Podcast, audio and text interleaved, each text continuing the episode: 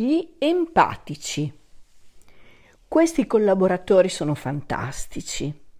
Loro sono sempre allegri, hanno sempre la battuta per tutti, con tutti. Sono persone che vanno d'accordo coi muri.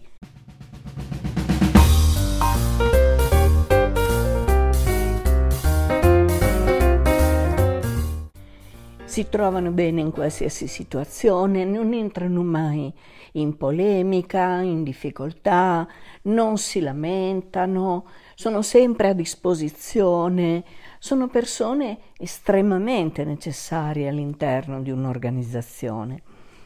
Tuttavia possono incorrere in alcuni rischi. La persona empatica è una persona anche molto disponibile, è sempre pronta a dare una mano agli altri e questo in termini di collaborazione, in termini di costruzione della squadra è un ottimo elemento. Ma se eh, la persona empatica si mette troppo a disposizione degli altri, rischia di essere sovraccaricata. Quindi bisogna fare molta attenzione a non sfruttare, fra virgolette, questo tipo di collaboratori perché non ci diranno mai di no, saranno sempre disponibili, ma il rischio che corriamo è quello che il sovraccarico di lavoro li renda stanchi, li faccia diventare stressati.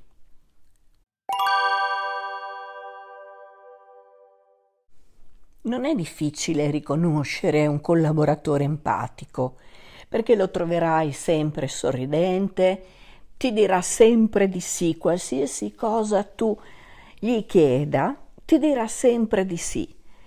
Attenzione, attenzione, perché rischia poi di lasciare indietro le sue priorità per dedicarsi agli altri. Quindi i rischi sono sempre gli stessi, il sovraccarico di lavoro bisogna fare molta, molta attenzione ai, eh, alla distribuzione appunto dei carichi di lavoro delle persone empatiche perché potrebbero andare in tilt. Ci mettono molto ad andare in tilt perché sono persone positive che vedono sempre le soluzioni, non si lamentano, non evidenziano i problemi, eh, sono sempre pronti a dare una mano a tutti all'azienda.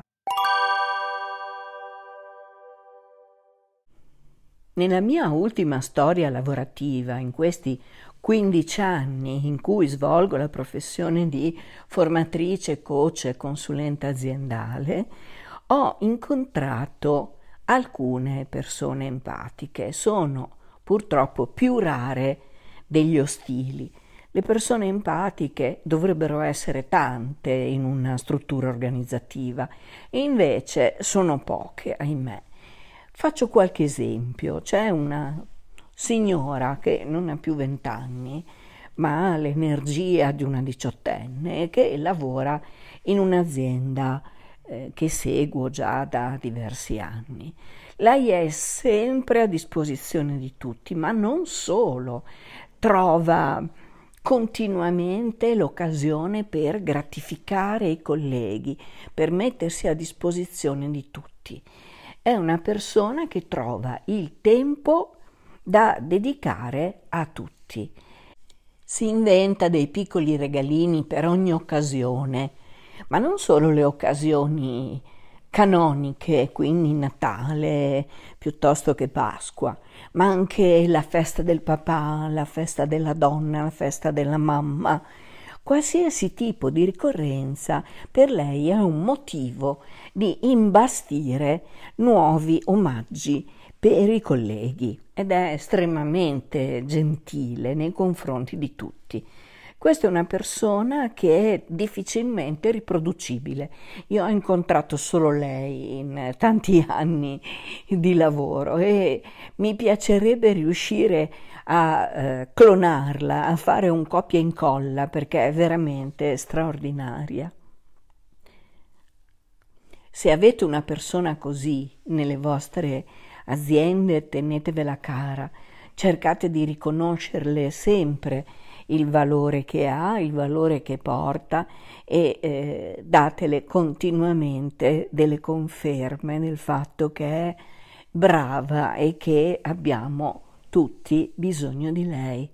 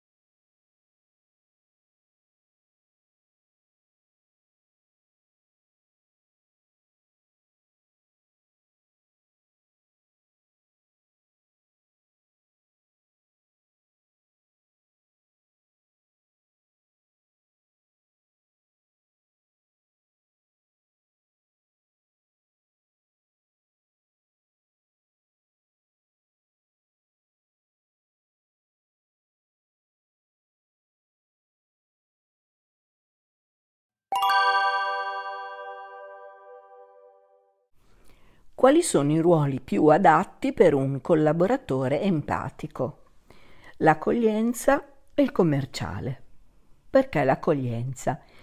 Perché, come abbiamo detto prima, un collaboratore empatico, una persona con queste caratteristiche, è capace di essere sempre gentile, sempre accogliente, appunto, e di mettere a proprio agio chi entra in contatto con l'azienda stessa.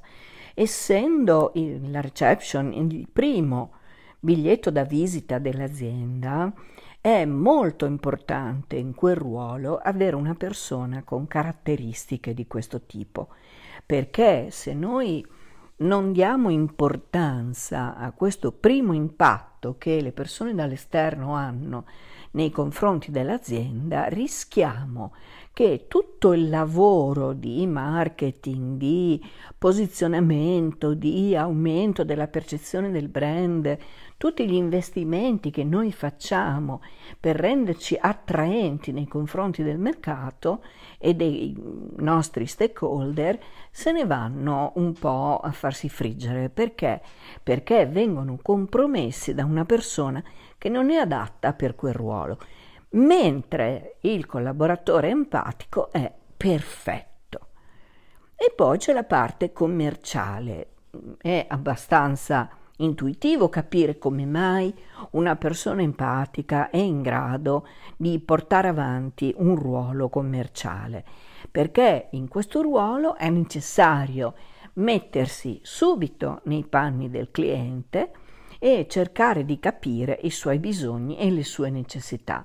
Se noi in quel ruolo ci mettiamo una persona che non ha empatia, farà molta, molta più fatica a comprendere bene quali sono le esigenze della clientela e a riportarle in azienda, mettendo tutti gli altri collaboratori in difficoltà. Perché proviamo a immaginare un collaboratore non empatico che fa il venditore si comporta con il cliente in modo asettico, Eh, ci sono dei settori in cui questo è, è possibile, ci sono dei settori molto tecnici dove i commerciali possono permettersi di comportarsi in modo poco empatico, quindi non entrare in relazione col cliente. Tuttavia questo rappresenta un grande rischio perché noi sappiamo che la, l'importanza della relazione con il nostro cliente eh, crea l'80% della possibilità di concludere la trattativa. Questo non lo dico io, lo dicono statistiche verificate da, da tempo immemore. Quindi un venditore che non sia empatico, poi che cosa fa? Porta in azienda l'esigenza di un cliente che appare agli altri colleghi come una persona troppo esigente o troppo puntigliosa e il lavoro di sviluppo dell'offerta, della proposta e successivamente, se ci si arriva, dell'ordine diventa complicatissimo. Questo è il motivo per cui le persone empatiche sono molto molto adatte in questi ruoli. Un imprenditore, un manager, una persona che guida altre persone deve assolutamente sapere riconoscere le proprie persone per poterle collocare nei ruoli giusti per i loro talenti, altrimenti si fanno dei danni incommensurabili. Grazie davvero per eh, avermi ascoltato fin qui. Mi auguro che il mio racconto possa esserti utile nella tua attività quotidiana. Grazie e un caro saluto.